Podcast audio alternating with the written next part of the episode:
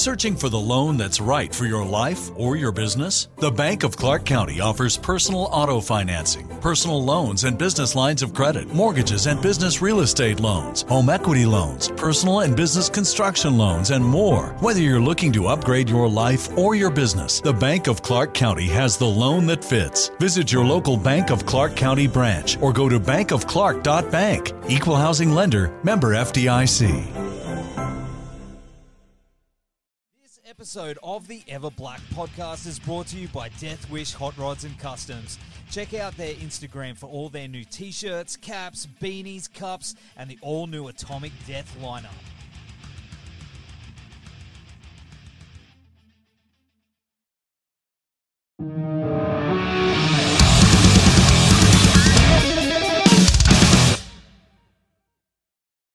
Yeah. Something like that. Like it's you know, I, I've had soundtracks that throughout the years that I've just absolutely still loved because of the connection to to the movies, like that I had on as a kid, like the Ghostbusters 2 soundtrack I had on cassette. And I fucking know how cheesy and shit it is. It's that early 90s rap. You know, it's like Oh, really bad mo- movie tie-in tracks, but I fucking love it, eh? Uh, It, yeah, but that stuff's kitschy and fun. It's like the Turtles soundtracks and stuff like that. You know, Mm. they all have their their songs that we all know. We all remember, like Ninja Rap and all that crap. Where it's like, it's not good music, but it's still really catchy in the context of the pop medium that it's being placed within. You know what I mean? Yeah, yeah, It yeah. works, and that's what's kind of odd. It's like, you know, I don't think a whole bunch of famous classical songs would have gotten as big as they did if they weren't wedged into films like Die Hard and stuff like that. You know, in almost comical sequences just to prove a point. Oh, that's it. But you know what, man? Some of my my favorite musical pieces are, are from from moments in film, like uh, in Mhm. Alien Alien Three. That Yep, yep, yep. I, I don't know what what the actual you know what title is, but when when Ripley spoilers um jumps into the you know the the molten that that how just man that's like one of my favorite pieces of music like fucking ever like i get all like wet-eyed when when i hear it That's it. And it's like some some of those scores will just bring a certain response. And I'm not sure, like Alien 3, I kind of remember who was on that at that point. It's like, God, I know James Horner did some of them, but I can't yeah. remember exactly which ones. And you know, those films, as we know, change directors so fast. It's like Spinal Tap with drummers. You don't really know what you're going to get in the next one. Because every film is like director of the week getting attached. Do you know what I mean? It was pretty weird for a period. Like, yeah, Yes. it's like, "Uh, who wants to have a go at making this? And it's like, okay, let's get the guy who did City of like, what is it, City of Lost Children or whatever. Let's get Oh, him to do dude. one. It's like that's going to be an interesting film. uh, man i i do not like alien resurrection i've tried many times over the years to revisit it and it's just so french and arty I have moments I like, but like I really appreciate that art side of like French cinema. I love that stuff. I live for it. but I don't necessarily appreciate it being shoved into the zeitgeist of I- like, you know, hardcore sci-fi where I just want like this almost like, you know, almost like Starship Troopers where you're almost yeah. looking for and I don't mean this in an offensive way, but it's almost like this future outlook where all of the military almost have like this narcissistic appeal to them. Yeah, it's yeah, really yeah, yeah. horrible because everyone's like gray uniforms, you know. It, there's strict rules on everything, and it's like it's way worse than we are now. It's even further Yeah, yeah, progressed. yeah. You know what I mean? And it, it's like really disturbing because like Starship Troopers is a perfect example of that satire, and I think that's what they were trying to do with Resurrection. But it just dropped so far short of the mark because it's not a series you put that sort of No. context on. it's not and like the, the like the end spoilers like we're talking about like fucking 30 year old spoilers or something Yeah, I'm like, like, how old are that? Is that film in the 90s? there's gonna be someone out there that'll be like i haven't fucking seen it um but you know what i mean like the whole orgy scene Yeah. that- where it's yeah, the weird just- writhing. and she just yeah it's like she's like all right we're gonna the xenomorph gangbang and then has I a guess it. I guess it beat Antichrist to the tree gangbang, didn't it's predates it. Predate, maybe that's what I'm like Lars von Trier definitely did not get inspiration from Alien Resurrection. you know, if we asked asked um old Lars, You know, favorite scene is he's like a bit in Alien Resurrection. I'd just be like, I give up. I get to quit pause life. it, pause that. You know, Masterpiece. it's in the master. Yeah, it's like it's the greatest thing in cinema history. I just, oh man, that would be terrifying. I don't know how I feel about that. No. I don't know. I don't know. It's, Oh, but anyway, Jesus. we've been talking Yeah, what's you know, soundtracks. but uh, Colin, thanks for joining us on the show. Oh, you're all good, That's- man. Sorry. Hey it's man, that's been a good chat. It's been a good little, uh, little long intro to to the show, but it's been No fun. worries, man. It Well, has of been course, very uh, good. It's good to see you. It is good to see you, dude. It is very good to see. Of course, uh, your electronic metal hybrid project Monsters Around Us is about to drop the new collaboration track Bullet Press, and that features Matt from uh, Cryptopsy and Jared from Rivers of Nihil. Nile, Nile. This is correct? it is. I'm no, I know, I know, because he corrected me. Um, Toby, sorry. Um, but but uh, it's it's a great track, man. It's fucking sick. Thanks, man. I'm, I'm glad you liked it. You know, I've sort of, you know, shared it to yourself and a couple of other people involved with the project, and it's been, it's something. I'm not sure how it was born fully. The whole like monsters around us project. The original idea was just after finishing up with Schoenberg Automaton, which is the project I was doing Yes. vocals in. Yes. I was just looking for something to do where I didn't have to rely on other musicians. I mean, I love being in a band, but we also all know that bands are like, you know, being with four wives, um, or more, depending or less, depending on the band. But every single one has a nuance. Every single one has to have something that you have to understand and you have to work with Yes. no one is perfect and that's humans and that's fine but you do that for like 10 years plus you just like the grind becomes real my own medical issues got in the way back then as well Yeah. um and you just kind of have to look at things and go shit do i want to approach music this way? So it became i'm going to try doing a solo thing. And i've always loved electronic music. Um obviously love death metal. I'm never not going to love death metal black metal extreme metal in general. Um, but I've always thought there was an interesting uh, meeting point between the two that isn't really explored. There are a lot of really cool acts out there, like Yeah, the yeah. algorithm and stuff that hybridize. You know, he does a lot of djent influences and extreme metal influences with the French new wave of electronic music, like your Daft Punk style acts, stuff like that. Um, whereas I always thought, from my perspective, there's a lot of crossover between UK drum and bass, hip hop, break beats, and then if you flip that side with like slam, New York death metal, Yeah, yeah. um, there's still that dun dun dun dun dun dun dun when it's slow. Even when it's fast, there's always those sort of blasts that aren't necessarily a constant blast. But Yeah, yeah. And I was, I've always just listened to a lot of it, you know, a lot of old school death metal, and gone, why hasn't anyone really mashed it up? And I'm not saying I've invented something new here, by the way. It's just my how the way my brain works. But it's like no one's really approached meeting the two where neither is lesser or more than the other.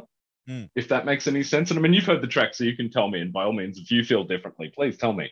no, no. But I feel like the project now is about trying to find that hybrid where I can have extreme metal, but also extreme electronics and have the two actually work very well together and have it almost be like a band at times on certain tracks or EPs or whatever, but not have to have everyone involved in the songwriting, which was like interesting to do with this one because on I did, released an album earlier in the year, um, Inverted Signs, which had a couple of guests on that. Some of the guys from Frontierer, yeah, uh.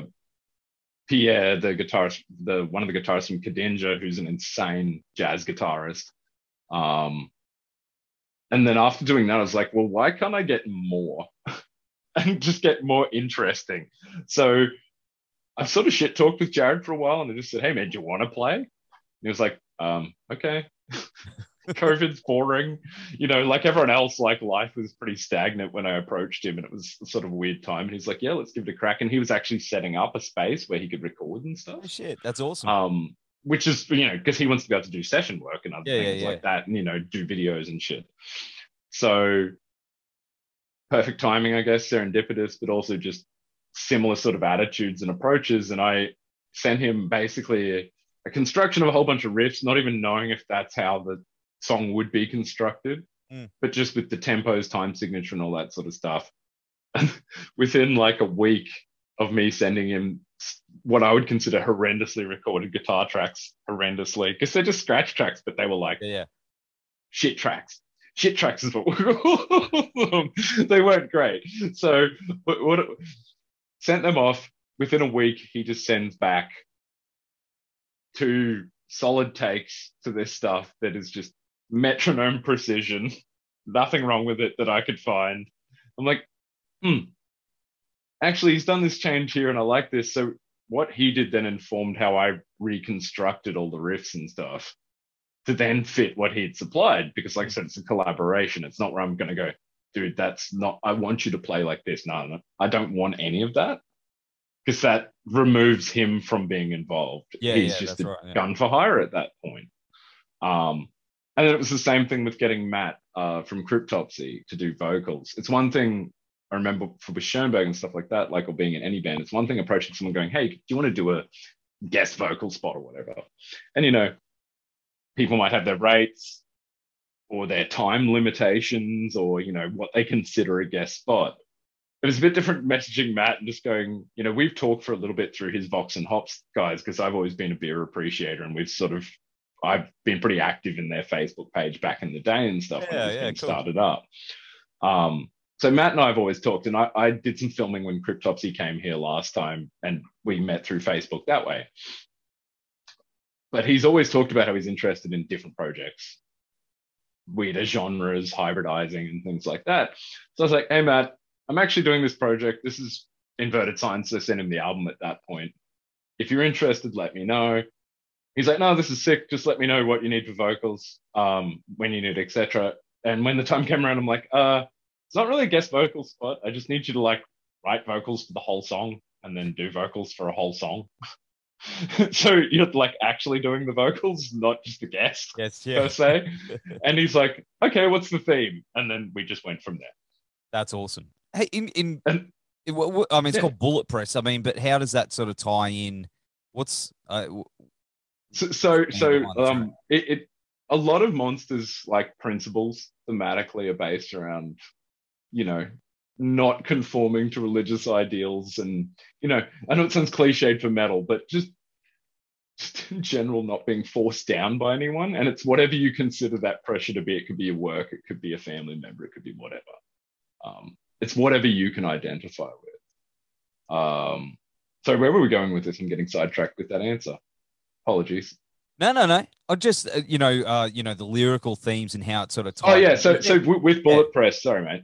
Um, all good. so when Matt and I were talking about it, he was asking about whether I wanted to supply lyrics or not, and I basically said, look, the theme of when I was creating it textually is like we were talking about with films earlier, is I think about everything like a movie because I used to do music videos as well and shit like that. So when I was constructing it in my head, I actually have this weird thing where I associate images with audio, and it helps yeah, me me too. construct stuff yeah, yeah, yeah, yeah, yeah, yeah, yeah, yeah. And and if you know it, it'll help you make things. Yes. Like really, really well. So I always have this like very industrial mindset when I'm writing this sort of stuff because I work with more bit crushed and mechanical samples and sounds and what and a lot of heavy triggering. Um, so I just said, what about the idea of lyrically visualizing an actual bullet pressing plant, but where it's priests walking in, giving up their crosses to be smelted down for bullets to then be give, given to children soldiers that are fighting for God. That's cool. Hence bullet press. Yeah, there you go. It's brutal. So it's hella anti-religious. That is, Yeah, that yeah, is, yeah. I guess, the general sentiment. Um, but you can interpret it that however you want. But the lyrics, when it comes out, it's all up on Bandcamp and stuff, and it'll be attached on the video that comes out too. So, um, but yeah, it's definitely not uh, church friendly. Just in time for Christmas, mate. it's a perfect Xmas Yeah, track, man. That's it, It's see? There you go. Move over, Mariah Carey. Chuck some Christmas lights on. Go do your shopping. Put that on in your ears. You'll love it. See, There you go. It's like the that, that it's just counter counteracts it.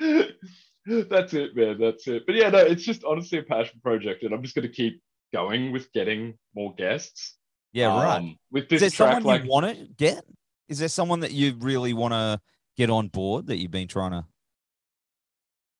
There's someone I could I- see. I could see that you. I could see you take it there- over. like, there's always someone like if if like if you're talking like have to have to have to work with someone. Yeah. Um, I would love to obviously work with any of the vocalists that have worked with Igor.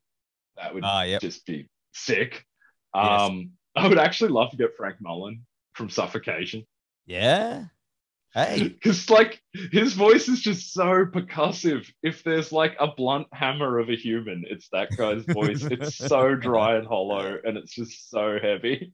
You know what I mean? Like I don't know if you're a Suffo guy, but suffocation. There's something about that Frank Allen, uh, Frank Mullins, like New Yorker. You know that kind of thick Yeah. accent. Like Yeah, on yeah, top yeah, of it, it it actually brings something to how heavy it sounds with the accent chucked in there. It's just like Jesus Christ. It's not that New York hardcore thing. You know what I mean? They have. They've got the. You know, that's the way they. Yeah, yeah, the really, accent. really thick sort of. Yeah, Yeah. exactly. And it's like super thick. Everything's like got a certain aesthetic and a certain mindset. You're just like, holy shit, this is insane. Um, but yeah, Frank Mullen would be sick. Um, There you go.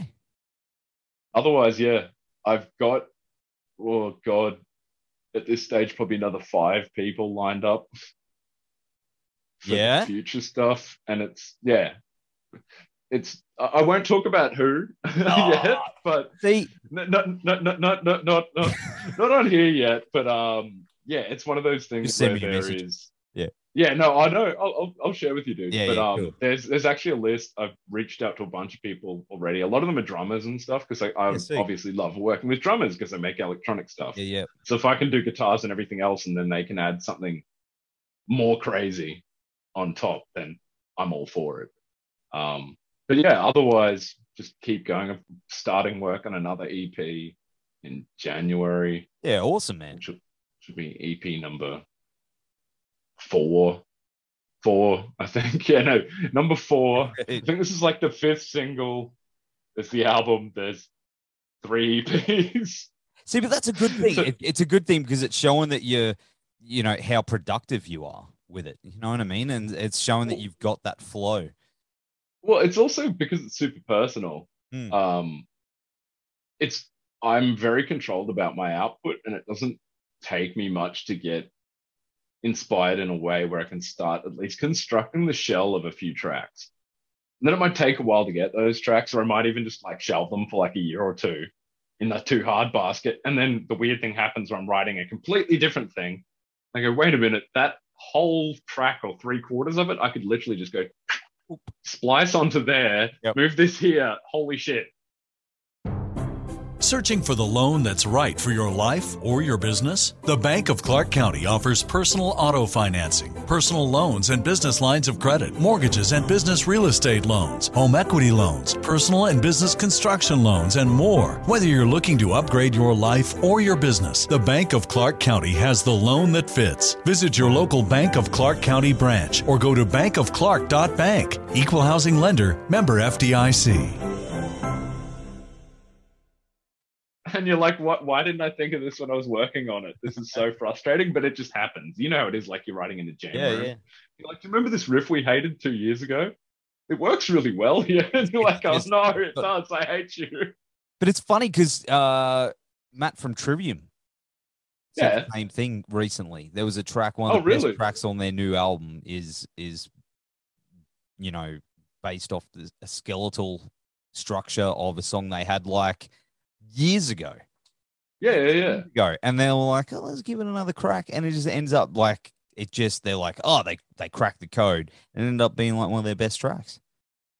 And that's the funny thing is I, I I feel like sometimes if it does end up clicking that naturally, it really is like the golden goose, if you will. Like you really can't beat it because it's uncomparable when by accident and serendipity you create this perfect storm that you not even you saw happening. You know what I mean? It's Yeah, yeah, you yeah. said that about Matt saying it because I think every musician, if they're like trying, will actually have tracks like that though, where it's the complete opposite, where it's like some thing that they thought was rubbish and they were going to throw out, and then magically it, you actually had a good foundation. You just didn't have the writing ability to finish it the way Yeah. you wanted to. That's it. And sometimes it's just you, you know, it's like a guitarist in in my band.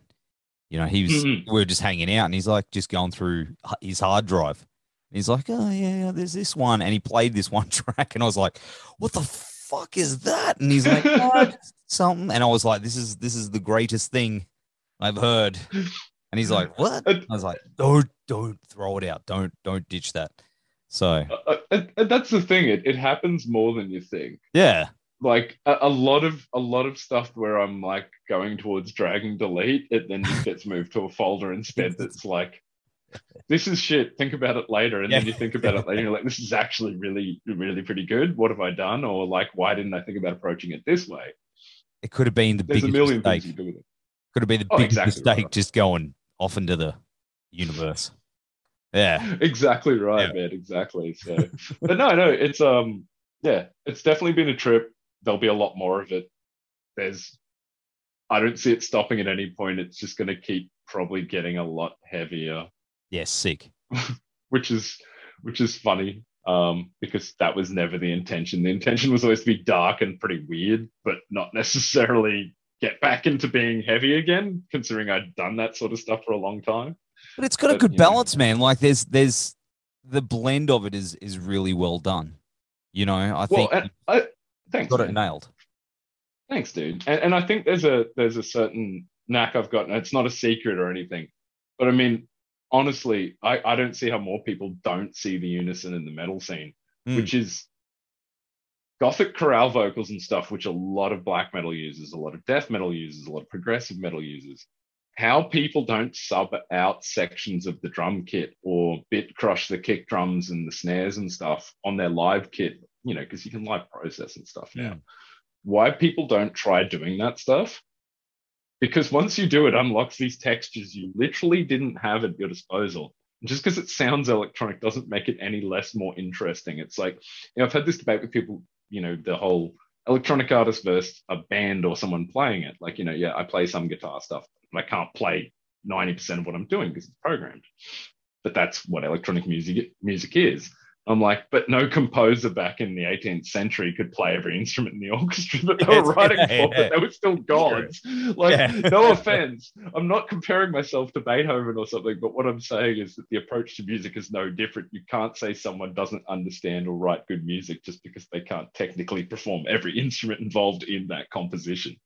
That's it. You know, the the funny who oh, what was his name? Old actor, honeymooners. Shit. Oh, God. Oh man, this is before Oh, our time. honeymooners. But Yeah, yeah, yeah, yeah, yeah. The dude who I mean, I'm 36 and this is even pushing it. I know the I know, film, I know. I can't think. oh, what was his name? Anyway, he he couldn't play anything. Apparently, he couldn't Yeah. play anything, but he heard music, and then he'd go and and go to these orchestras and stuff, and go play this, play this, play this, play this, play this, play Hmm. something that sounds like this, and he was like creating some incredible shit, but he couldn't play the stuff himself.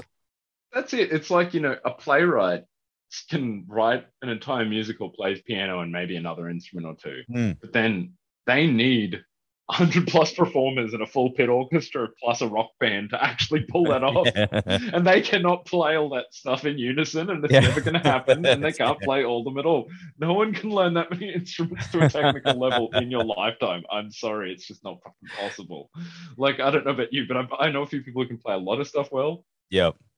But you can't play more than a few. Like there is a limit to what a human can do. I think I'm sure there's a freak out there. Yeah, but then there's yeah, but then there's those guys like uh, you know, Prince, those really rare people who who can just fucking do everything.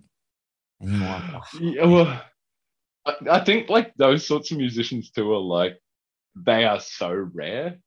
Bill so, Bailey, So rare. Bill Oh, yeah, fucking yeah. Bailey, you know? Yep. And and that's it. They're they're multi talented, but they, if you look at what they're actually playing and doing, still, they're either in a standard compositional structure with making a beat that something's performed over or whatnot, or they're playing stringed instruments. Yeah, yeah. which at least stringed instruments Yeah, have yeah. some comparable skills. Like, you know, I couldn't, my brother's a violinist. I couldn't pick up and play a violin, but I could pluck one Yeah, which yeah, would yeah. still make music if he wanted to. You know what I mean? Yep. Um, but those dudes, yeah, they're insane. Like I'm, I would never consider myself to be on a level of someone who can like multi instrument. I'm like, I am average at best at guitar. I'm all right at like keyboard and piano. And that's about all I need to be because the rest is theoretical and it's just applying it and knowing how to make structures and fit, you know, things into a a medium. But it's also like electronic music part of the thing I love that's pulled it away from metal for me is you don't have to stick to beat conventions. Mm. There's a lot of glitch stuff like Aphex Twin and stuff like that where and um Squarepusher Oh yeah, yeah, yeah, yeah, it's still catchy and it's got melodies, but the beat is just don't you're not going to follow it. Like no amount of ketamine is going to help you follow that beat. Not no, no, no, that's legit. Because I always loved Aphex Twin would talk about playing performing live, and you have know, you seen? one of the Have you seen would- him? Have you seen Richard play live? Not personally. I've watched videos and stuff. Oh, he's Um, awesome. It's it's it's nuts. But what's funny is he's not even again. He's not performing his tracks. Yeah, yeah. It's just He's basically live deconstructing and putting yeah, yeah. filters and doing weird stuff. And everyone's like, "Oh, the guy's a it. genius." And yes, he is. But live, he's not actually performing a lot. He's just having a damn good time and getting paid a hell of a lot. And I cannot blame someone for wanting to do that. I had a good time. I didn't care what he was doing, but Where did I you see him? big day out. Oh, that would have been gnarly. Yeah, I was. Uh, yeah, it was. It was pretty good. Um, yeah, I was. So man, it's it was- also dating us in Australia because we're like big Oh. out. People are like, "What's that?" the fuck. I know, I know. And here I'm talking about shit that from sitcom actors from well before our time. but um but uh i did have a point i did have a point but uh you know in talking about soundtracks and and the soundscapes you you create are you looking at doing soundtrack work yourself because i mean you, visually you're you're amazing as well i mean you've made some incredible videos you Thanks, know, man. the two the two go hand in hand in my opinion is that something that you want to you know take steps towards Um, I don't know. Maybe I kind of just. It's honestly not something I've thought about yet. Just because I'm still discovering what monsters is after the last few years. Because it's Hmm. taken a a little while to you know flesh out what what it is. Um, I guess there's always the possibility. I'm never going to say no, you know, never say never on anything because I always say, like, oh, I'm not going to do that. And then I end up doing it for five or six years. And I'm like, what, what, why, why? Um, but no, no, no. Um, I think there's always a chance of doing more of that. More, probably, I'll probably explore more music video visuals Mm, than I would game stuff because I think there's more, not necessarily a narrative, but a surrealist link, if that makes sense. Where, like, you've, like, if anyone checks it out when it comes out, the actual video is, it's all stock footage, but it's assembled in a way that is less about what the visuals are telling you necessarily yeah yeah. but the the way the video overlays the statics and things like that along with the, the inverted cross overlays and certain visual mirroring and things like that is designed is actually based on like a visual ideal where you're trying to almost discomfort. It's like you know when you see a film like sinister if you've ever seen that. Uh, you know what? It's on my list of of movies to see that i've never seen or, or, or let's just say anything that's got like genuinely creepy old timey footage like Yes. old timey projector footage or something yes yes, um, yes. that's how I approach it. Is almost the concept that if you were viewing it for the first time with no context, how uncomfortable can I make you feel? And that's literally Oh, how I I approach idea. the visual That's- side. yeah yeah yeah which, yeah yeah Which, which, if I had to do a game, like I'm like, oh man, it would have to be something probably like an old school FPS, like something very Quake. You there know what go. I mean? yeah yeah yeah but there you That- go that- Rezo. Oh, Rezo did that. And and that's the thing, like that sort of stuff would be, you know, it, w- it would be a dream. It's a lot of work though. I've seen mates working on that stuff, like Remy Algorithm, he does a bunch of it. And I've just seen the programming to go into that, like for but for the way you have to assemble tracks and things Yeah, like yeah. that too. Because a lot of the time you're not just writing it as a song that loops. you're writing it as passages that, depending on what's triggered, Yeah, yeah, yeah, yeah. I, I, I don't know if you ever went in depth with like Mick Gordon on the Doom soundtrack stuff. Yeah. Um, the actual full soundtrack, like the released one in various versions, the longest one you can find is about, I think it's three and a half, four hours long. Oh, The actual game soundtrack is like, I think it's like 18. it's, And I'm not kidding. Like, No, there's just it. weird That's a lot of diegetic stuff. Yeah, and it has to be written in a way that he has to understand how code can. You like you as a musician now have to understand the coding to understand how they're going to go. Like, if he reloads and that drum hit is cued, what cues can stem off that? yeah, yeah, how yeah, yeah. And I'm just like, yeah, I'm not good with maths, man. That's just a little too. I'd need someone else to get on board with me helping, because that's just at a level I can't comprehend. And those dudes are freaks. Like the fact they can write music like that and understand like reas reasonable level of game programming, Mm. because you can't just be like a low level programmer knowledge. I've looked at that stuff and it just isn't that easy. There's a lot of because you you have to prototype basically when you you're selling it to them too. Yeah, yeah. It's not true. just a case going, my tunes are sick. You have to be like, my tunes are sick. Here's how they'll work. And that's a whole lot of work unto itself. So you can understand why one composer gets dedicated to like a film or a game or something for like two years. When you have to write that much music, and that's Oh, all you you got to be in it. Hey, you'd have to be it's like, uh, mentally, physically. Well, well, you know, you watch a Netflix series, right, or any of those sorts of shows. The soundtrack, they'll release it on, you know, um, Spotify or whatever, and it's always like an hour, hour and a half. But Mm. you're like an episode's an hour, and you know you've heard fresh musical cues in each one. Yep. So it's like how much of that soundtrack is not put into the official one, It's like and some dudes had to write all this because they, they're know, like, you "It's meet the cut for selling," and you're like, and it, he's probably crying in the corner, going, "My favorite track is never heard by Yeah, that's it, eh? anyone." And it's like, man, it'd be like Vangelis and his Blade Runner, you know, like, and all the stuff Mhm. that he did, you know. Yeah, like that stuff's insane. Wendy Carlos with the Tron soundtrack. Yeah, yeah, yeah. You know, you, you, um, people people can say whatever they want about those things, but those sorts of soundtracks are insane. I'm trying to remember the name of the movie. It's an old, based off a Michael Crichton novel. Jesus Christ, we're talking old. You know, you know, like Jurassic Park author. Yeah. It's like Oh, the something project or the the Manhattan. No, no, no. It's it's going to annoy me. It's like in a research based kind of thing. But w- Wendy Carlos, who did Tron, did the soundtrack for that as well. And it's actually the first Shit. film score to use entirely synthesizers. No way. Yeah, and it's kind of it's it's a real trip out. I'll link it to you after this. I'll Yeah, yeah, yeah. Hook me up. I'm, I'm, It's- I'm it is really interesting to hear. It is super weird because it is literally the first implementation of an entirely synthesized score. So it is the weirdest sounding stuff you've ever heard because no one knew what they were doing. Yeah, and they're yeah, like, yeah. no, we're going to do it. Oh, I'm trying to remember. It's Michael. It's like about a virus in a goddamn bunker. It's going to annoy me. I'll find a name and tell you later, though. I know it's not going to help with this, but it's Oh. just pissing me I'm off. I'm this is happening with us and I. Like it's like it's right there, and you, it's just it's it's Ugh. in a corner somewhere. And then as soon as we'll stop chatting, it'll be like, that's what it is. I I think that's most conversations in life. You just You're of, "Ah." you're good for ninety percent, and then you're like, oh god, what's that thing? Never mind. We're talking Oh, about man. soundtracks though. Uh, What's what's your favorite soundtrack?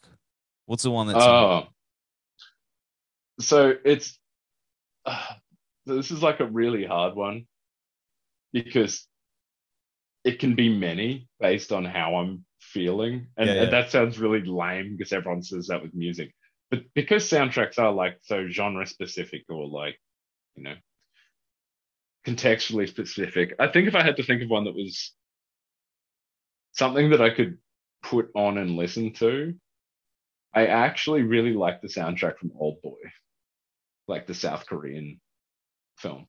yeah, no way. It's a mixture of almost like lo-fi beats and stuff, lounge jazz, other things. The reason why is because it is so weird and eclectic. It's actually a cool listen when you're doing stuff like cooking or whatever. It almost makes me, it takes my brain to a place that is somewhere else yeah, yeah, yeah. because it's yeah. not necessarily music I'd listen to. Um, I think the other really big influence on me because when I saw this film and heard the soundtrack, I was like, I wouldn't mind doing stuff like that. And I was probably only about uh, maybe 18, 17. Uh, was have you ever seen Ghost Dog, Way of the Samurai with Forest Whitaker? Oh, that's that's going back a bit. Yeah. Yeah, so that's a RZA soundtrack. Yeah, yeah, yeah, yeah. Yeah, it is, isn't it? Yeah. but it's all Japanese. He uses, unlike Wu Tang, where there's, where there's constantly rap over it, which is fine and has its place, and I really do enjoy.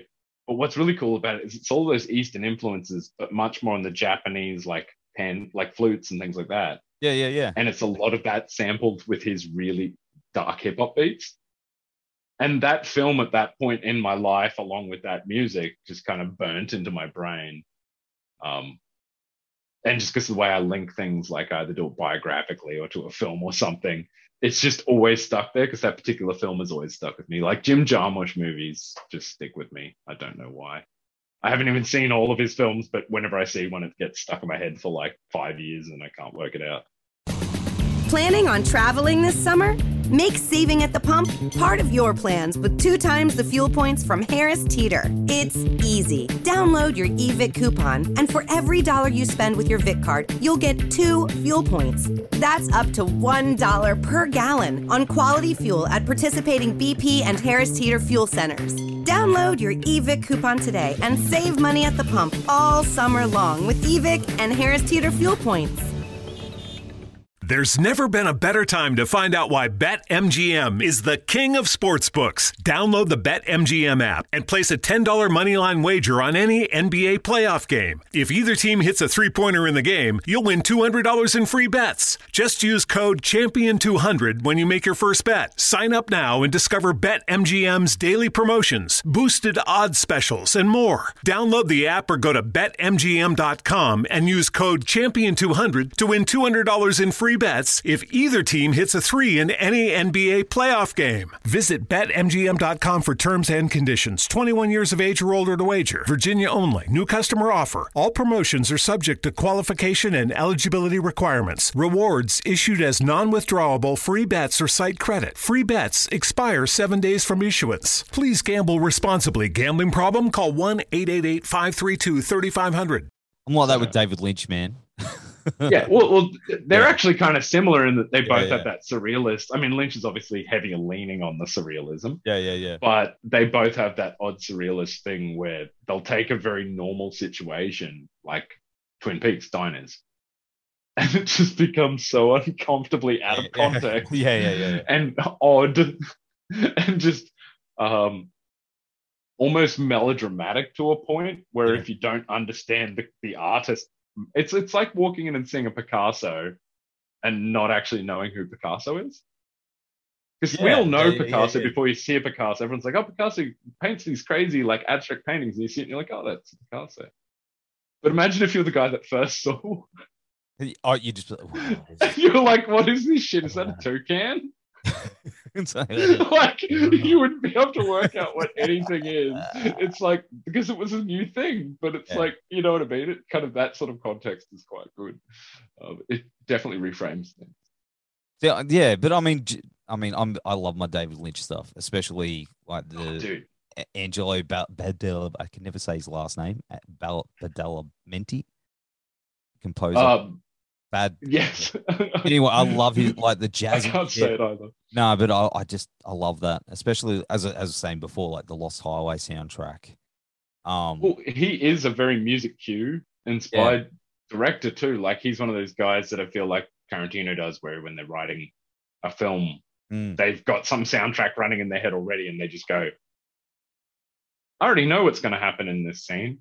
yeah, yeah, and because they know it that well, it just absolutely kills it when they're actually constructing the project because they've already like like the painting concept. They've Yep. already done the whole thing in their head. It's already all there. They just need these people like they just need to get there on the day and their canvases their actors and Yep. they're like, you stand there, you stand there. Perfection. Next. I- Have you And ever heard that sort of Crazy. Clown Time? David Lynch's No. album. It's like No. the flip of it, man. It's it's one of my favorite albums of all time. I'm gonna have to check. Literally I didn't I, I knew he did music, I just hadn't realized that. Man, it's it's fucking incredible. It's literally it sounds what it is, how it, it's hard to describe. It's like literally Hmm. you can listen to it and visually in your head you can. It's it's exactly what he'd do, but it's the flip of it. I can't even describe it. It's just do yourself a favor, crank up fucking um crazy clown time and just let it Yep. let it take you there, man. It's fucking I'm- I'm- incredible. I'm 100% down. Anything like that stuff where it just is so odd, particularly in Yep. its own place without the visuals and everything. Mhm. It's like, yeah, it can be pretty damn cool. It can be pretty damn cool. Imagine all these you- characters, but in, Yep. in song form. oh god. Yeah, it's fucking cool. Now, now I'm even more interested slash concerned. Yeah, man. Yep, yep. You because you, will go, what the fuck? He sounds awful. the vocals are terrible, but then you listen to it, and you go, oh, can't know what he's doing here. It's a cat. It's his characters. It's fucking cool. and and and that's that's the thing. If you appreciate or understand an artist a certain way, it's really going to enhance that, particularly for those sorts of things. And like, Yeah. I'm going to get get a kick out of checking that out because I, I knew he did music. I just never actually bothered to look and see if he did an album. He's got a couple, but that's the that's the good one. The first one, Hmm. it's incredible. When's it from? Oh, five, six years ago, maybe longer. Okay, so I was going to say he's only been doing like albums in recent times. Yeah, Yeah, yeah. It's yeah. probably It's, it's not an old thing, is it? no, no, no, no, no. It's probably less. It's not like John Carpenter where it's like 40 years of his life. He's just he's been writing sick tracks. hey, but I do like Carpenter's stuff. There you go. I, I think he's cool. I just think it's funny that the thing, you know, which is the film he obviously gets most Yeah. acclaim for nowadays, which is fine because Yep. it is a masterpiece. I think it's funny that that's the one where he wrote the original score, then hated it, so he had to get Ennio Morricone who did the good, the uh, good, the bad, the ugly score to do the score for it. So it's like the one time he didn't actually do a score I for did not know film. that. There you It's the best one.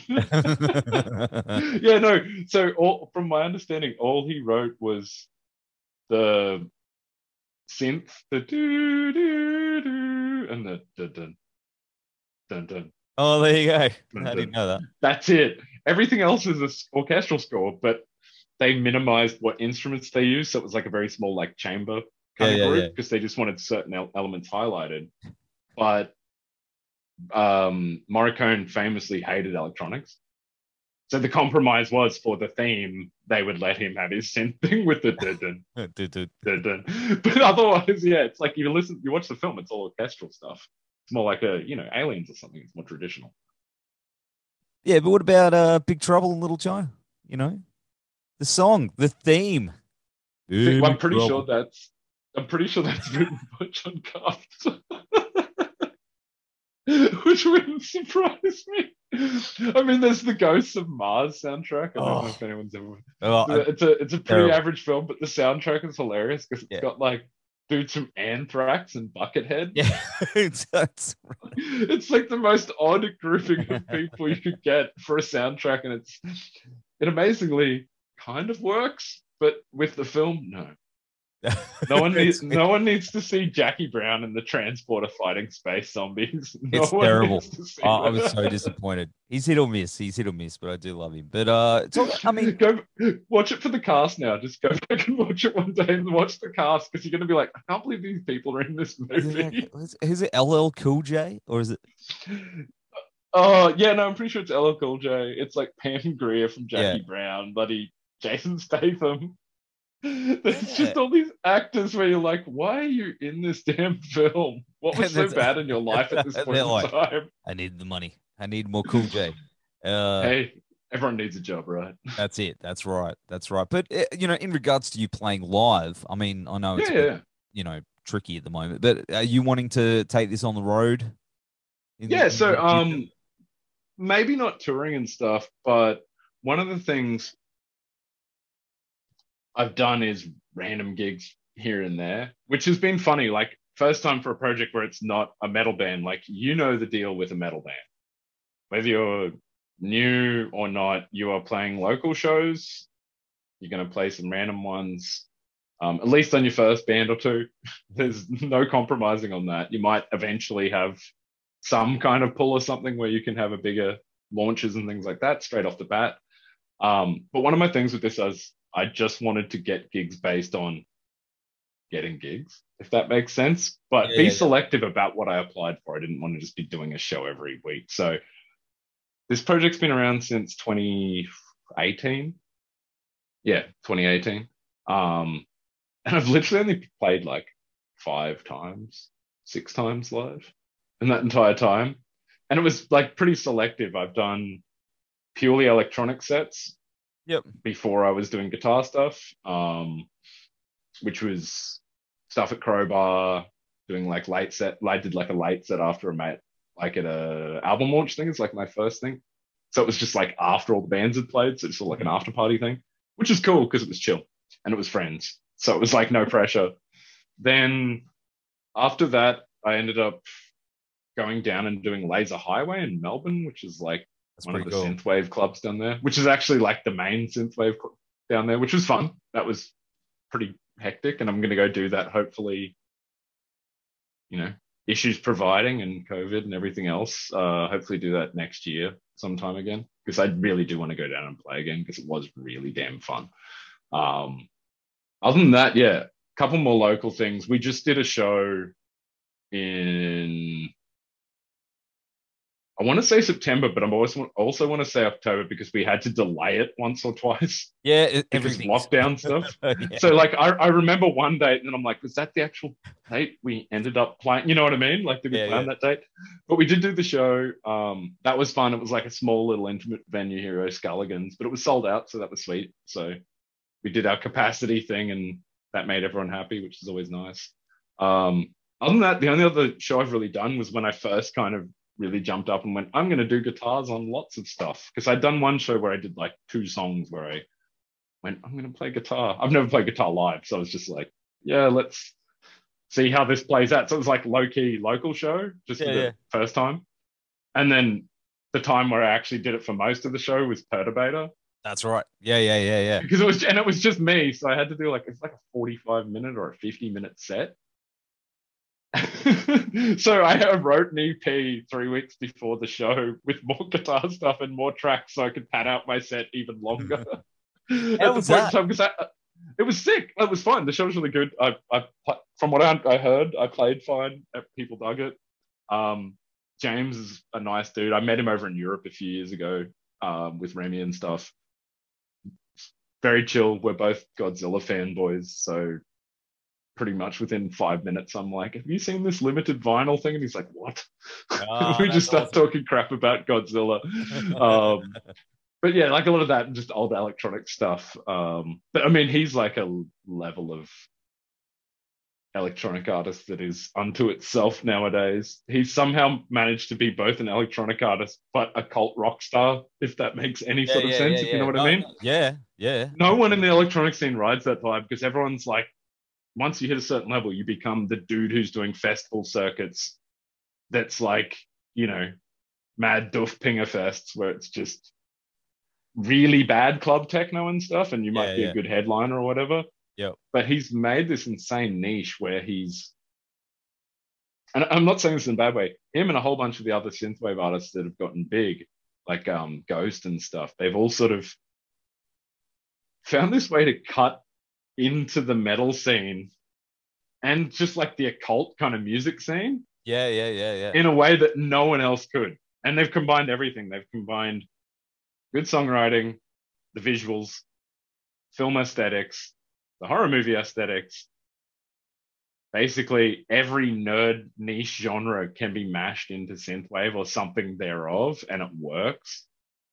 I mean, it also probably helped that that film Drive came out Yeah, got yeah, really yeah. famous. Yeah. Because you know, Kavinsky off that was probably the first guy because he was the dude who's sort of Daft Punkish, but he had that synthwave vibe, and he's what you technically call a synthwave artist. So once that blew up, there was this point where that blew up. That film became a cult thing. As you know, cult things generally link into the metal subgenres Yep. and everything else.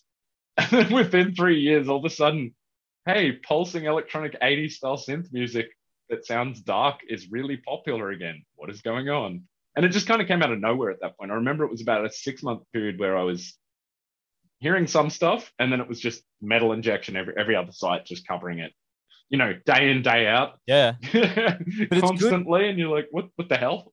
It's good. It kicks, you know, because I Mm. guess I think about a lot like there's the whole industrial thing for years has Mm. always been on that fringe of that. You know what I mean? There's Yeah, yeah, always been that, you know, and then the tech metal came in like the, you know, your Fear Factory and and Mhm. stuff like that. So it's always been slowly sort of melding over and then That's it. To me, it's never been a new thing. It's just something where like certain groups have Yep. gotten some kind of fame or well, uh, not even fame, notoriety, I guess is a better word for it. But they've gotten that. And then they've gravitated and become bigger. But then you only find one of those people every 10, 15 years. Mm, You know, there's only one ministry, there's only one thing. I'm like, I'm not the biggest fan of those guys, but there is only one of them. yeah. Everyone who tried to copy it is not a famous band. No, that's it, that's like, right. Not joking. They're not a famous band. It's like, um, you know, the, it's almost like the new nu metal thing. Mm. Yeah, people considered it a fad when it happened, but you've also got the flip side, which is the fact that the few bands that really cut through, Slipknot, yeah, yeah, that's stuff right. like that, That's right. they are never going to go away. Like it's no different to Metallica. Like I don't see where people don't see the similarity in that subgenre to any other one coming through, like thrash. Someone's going to smack me in the head, go, "Oh, thrash is more true." It's like, yeah, okay, cool. It is, but you also got to remember, unless you're one of about eight bands, you don't have a good career in it, and you're not living off it anymore. yeah. Like if you literally, if you're not like one of the big, what is it, big four or whatever it is, and then like Testament Kreator or I don't know, Exodus. I mean, Exodus probably half of them have day jobs. I don't even know nowadays. I mean, Yeah, it's true. Like, you know, like overkill. I think um yeah, people seem to not understand that like quite well-known big metal bands from the 80s and 90s literally don't have incomes off their music, and they Yeah. just make music because they like music still. That's it. I think Bobby Blitz from Overkill's a chocolate chocolate what do you call him? Chocolate maker. I, I always Bobby Blitz. It always cracks me up because I remember like watching like metal videos as a kid, and there was an Overkill one for, for horror. Is it Horrorscope? I think so. He's got like blue fake lightning in his eyes, and it's all desaturated in black and white. I've never And seen got, like, that. the tightest jeans, and he just keeps he keeps whacking his thigh like it's an ACDC video. It's so good. I'm gonna look have that up. it. It- It's Gonna look that literally a comedy, man.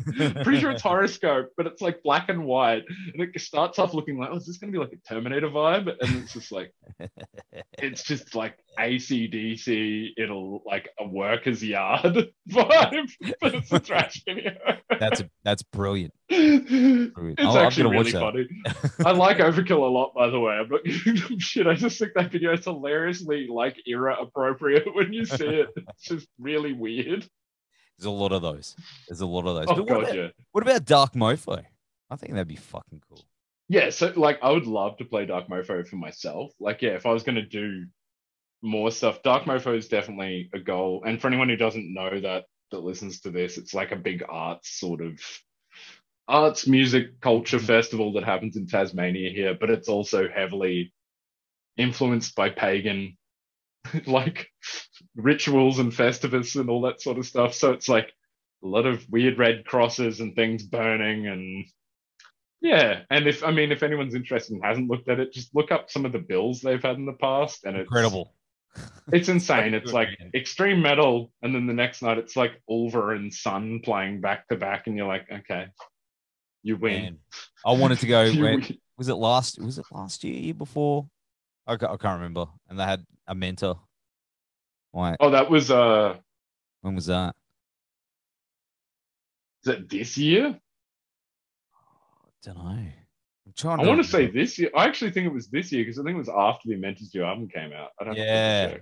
Yeah, I think it was. And I was No, no, it was because because Yes. the, the dudes from Growth who are a sick band, there's some They are, yes. close friends. fucking amazing. They were really devoed because they were meant to be playing it, and I felt really fucking awful for them because they the lockdown stuff prevented them from being able to travel or something. But then Amenta guys could at the time or whatnot.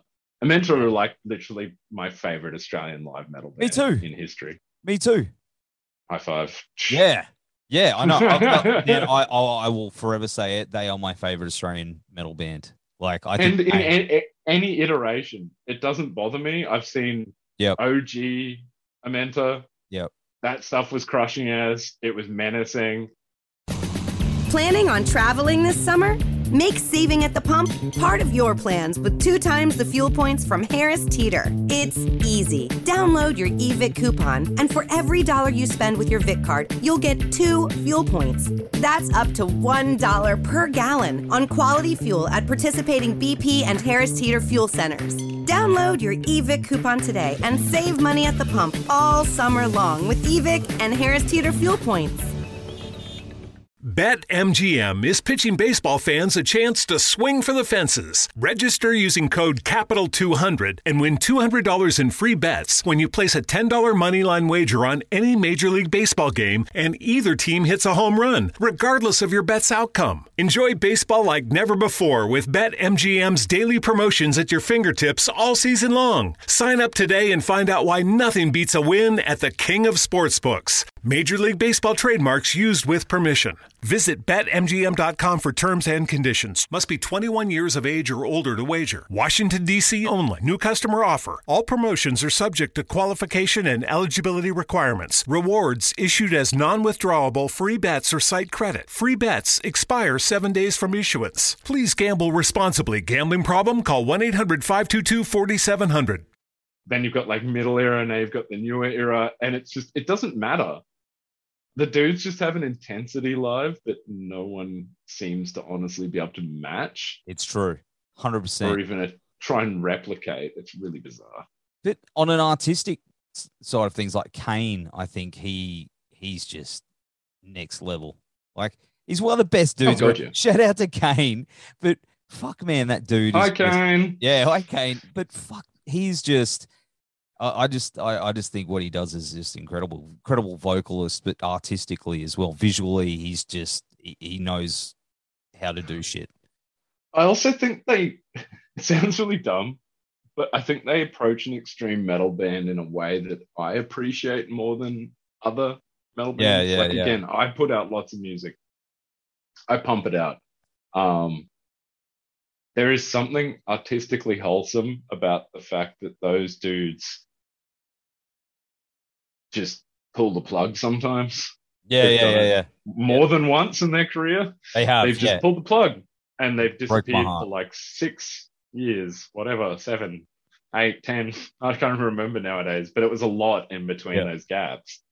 Um, and then they always come back with a slight change, Mm, but not in a way that's remotely um, disingenuous to what they were trying to achieve ever that's it.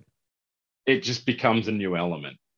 And that's again, I think another part of extreme music or extreme metal, particularly, is it doesn't have to be what you typically think of. Like, it doesn't have to be blast beats into slam, into black metal riff, into fucking thrash section, into whatever. Like, it's a very archetypal way of writing that stuff.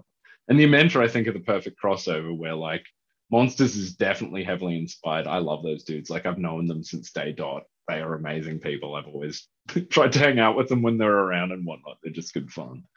Um, That'd be, and I've- thick, that'd be a I've- thick tour. I would love to do it. Yeah. I would love to do it because that, that that's like one of the things I I've also been playing with around with the idea of, which is getting a live drummer at some point. That'd be cool. Um, some of the songs are completely impossible, and I understand that. So that would either be a hey, you take a break and just get to chug beer for five minutes or whatever, like chill. You know what I mean? Like there are groups that not everyone performs every song. There is I there, I don't find anything weird about that. Like, no, there's no. nothing wrong with It's that. true.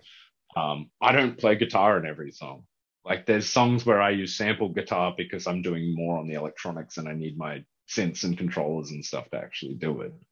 Whereas if I were triggering it, then I'd feel lazy because I'd just be playing an open note in a weird pattern. Like that's not Yeah, yeah, playing yeah. a riff. You know what I mean? Yeah. Like to me, it's just that's that's just being disingenuous to myself at that point.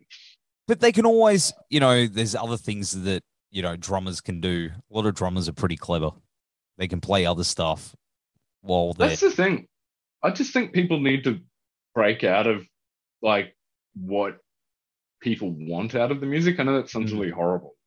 And almost like, you know, if you're a diehard fan of a band, you're going to go, oh no, don't do that, please.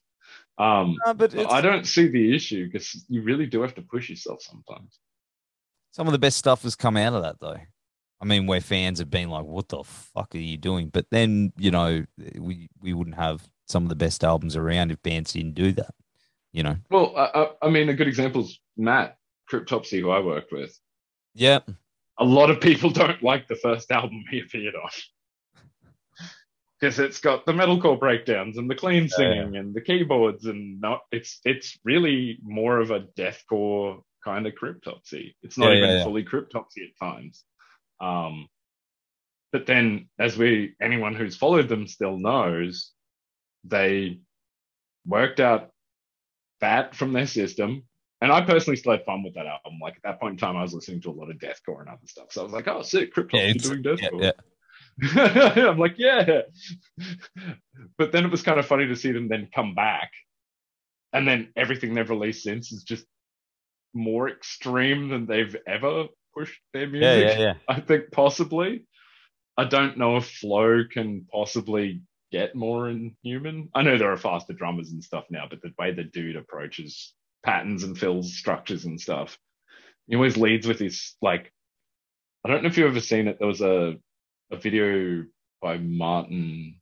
Oh, I want to say Martin Jan, Janenovic, whatever his name is. I'm really bad. I feel horrible saying it wrong. Um, he's like a drum dude on YouTube. He does drum breakdowns and metal technique stuff and that. Yeah, I think I know the dude. Yeah, yeah, yeah. And he did one on Flo, and I thought it was really interesting because yes, there is like the Archspire drummer Spencer is just a machine and goes at you know 350 BPM. It's just Yeah, Yeah. But there's something about seeing someone like Flo who he's showing is doing his full stroke kick hits. And you can tell he's getting like he wasn't warmed up enough or whatever. And Martin dude, when the camera angle changes, it's like a high angle, draws on there, and he's like, so if you look here, you'll notice his knee is no longer going up and down and is now locked in position. So like Flo's at a technical level where he realized he was too tired for full strokes. Yeah. So he went to heel and toe in the middle of the whole section, and you can't actually, if you listen to it isolated, you can't hear That's insane. it change. And I, I, I don't know many drummers who can comfortably change. They can play speeds constantly up and down with the same technique. Yeah. But going Switching gears? switching gears without losing that tempo is not really normal. No. That's a point where you're like just living with your instrument and you Man. know how to use everything on it. It's just it's just fucking crazy. It's fucking crazy. Yeah. But uh I, I, I- don't understand that. Body No, neither do I. I can't play- I can't I can't I can barely, you know, I can I can hit one thing. And that's it. That's all I do. I just I'm like, that's all I did for years, man. It's good therapy. we had some good times, man. We had some good we did. times. We, had did. times. many, many actually over the years. It's Yeah. been- God. I think it's been a long time since I've done the metal stuff, but yeah, God, Schoenberg was around for years, and then Cross the Lips before that, and a few others. So yeah, it was a, a lot of occasions. I think we've the uh hung out for anyone who doesn't know us. yeah, man. Was it the basement and uh what was the other one? Basement, Rosie's? Rosie's. God, um, Indie Temple, if you were ever kicking around there. Nah, not that one. The other Oh, one. that place was the Indie Temple was weird, man. The place was a weird venue, but it was also really cool because I saw some weird ass shows there, like Exhumed. Really? And we're talking this place is like a vel- a velvet set. Yeah, yeah, yeah, Brisbane, yeah, by yeah, the yeah. way. Indie Temple was like shut down for years. It's like a 70s style velvet underground lounge bar.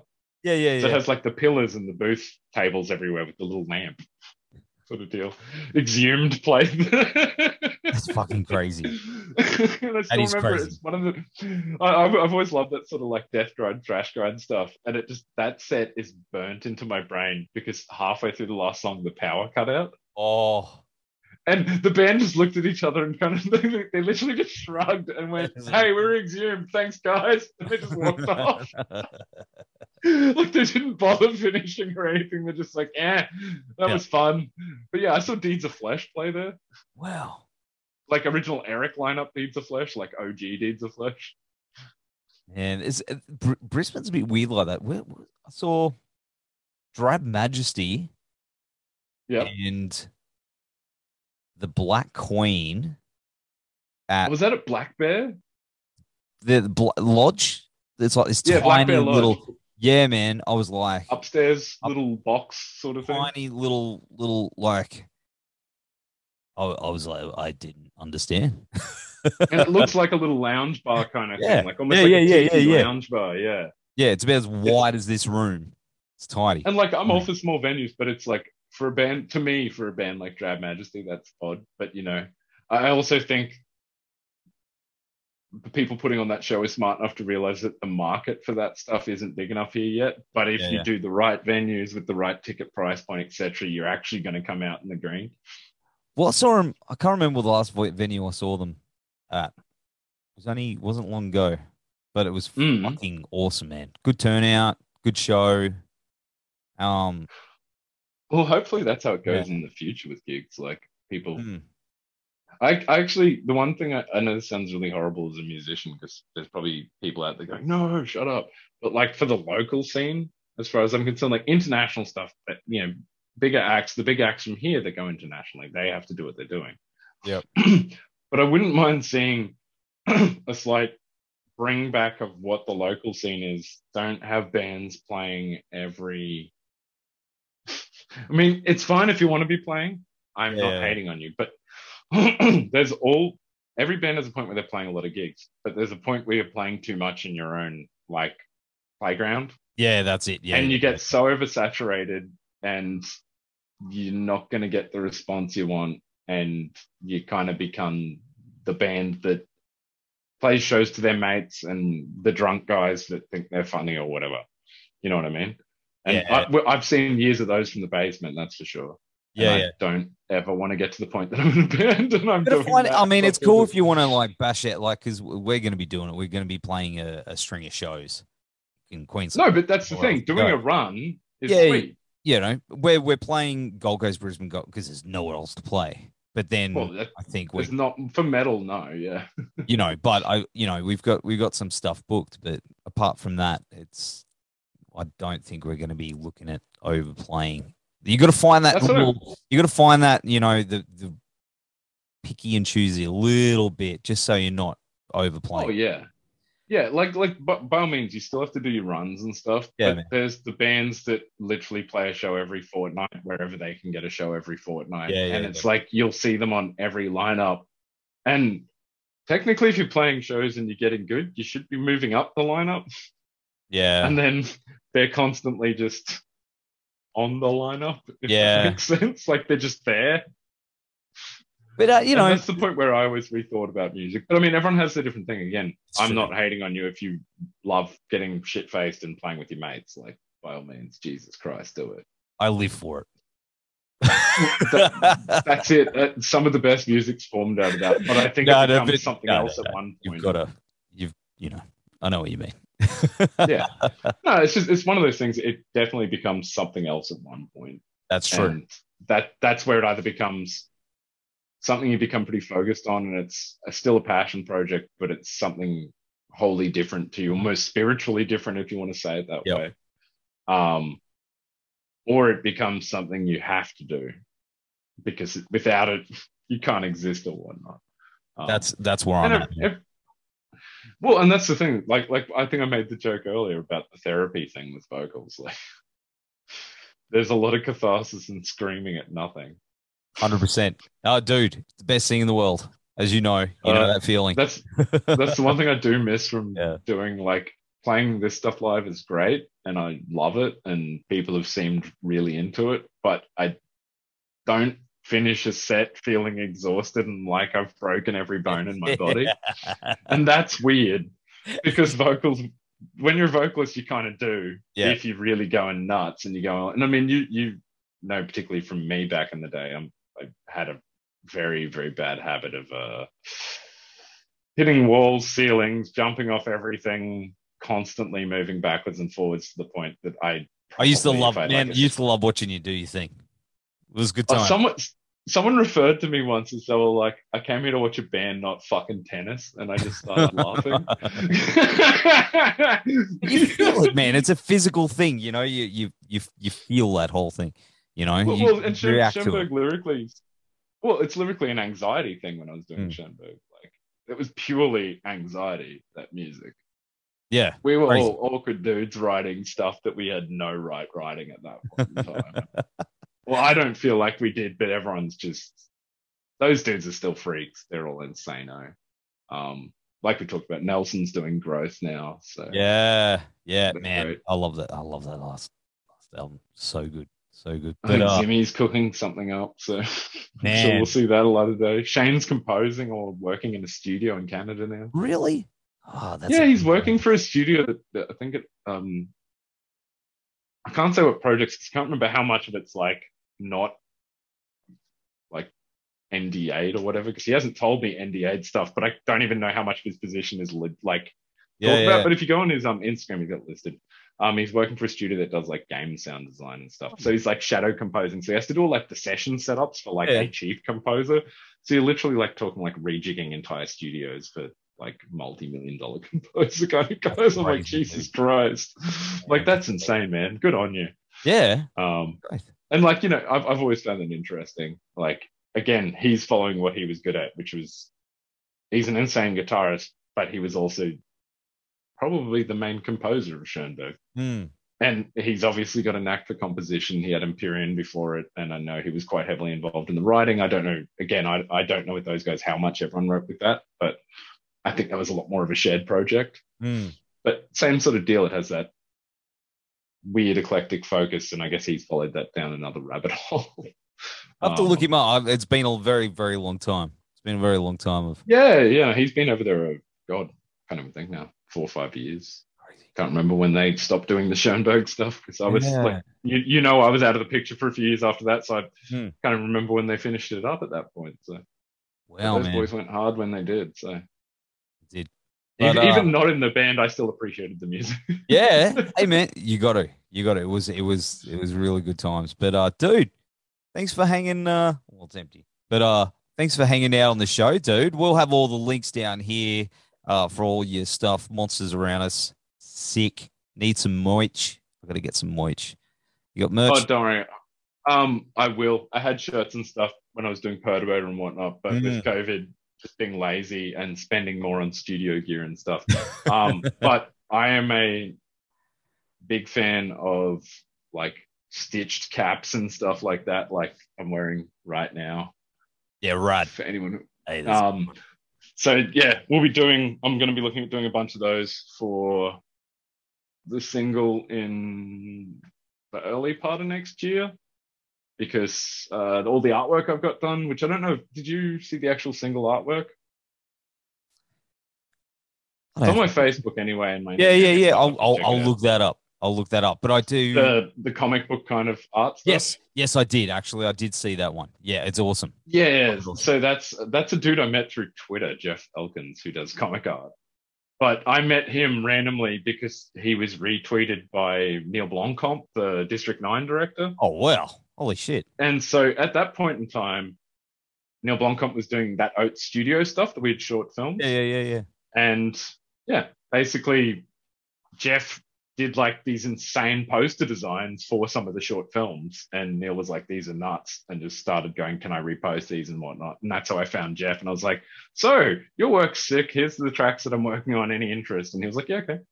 And we've just always worked together since. So. That's awesome. That's awesome, man. But uh, dude, thank you uh, for hanging. Thank you so much for having me. I really appreciate the chat, man. You know, it's been it's been a bit too long. We'll definitely have to catch up for brews in the future. That's exactly. Planning on traveling this summer? Make saving at the pump part of your plans with two times the fuel points from Harris Teeter. It's easy. Download your eVIC coupon, and for every dollar you spend with your VIC card, you'll get two fuel points. That's up to $1 per gallon on quality fuel at participating BP and Harris Teeter fuel centers. Download your eVIC coupon today and save money at the pump all summer long with eVIC and Harris Teeter fuel points.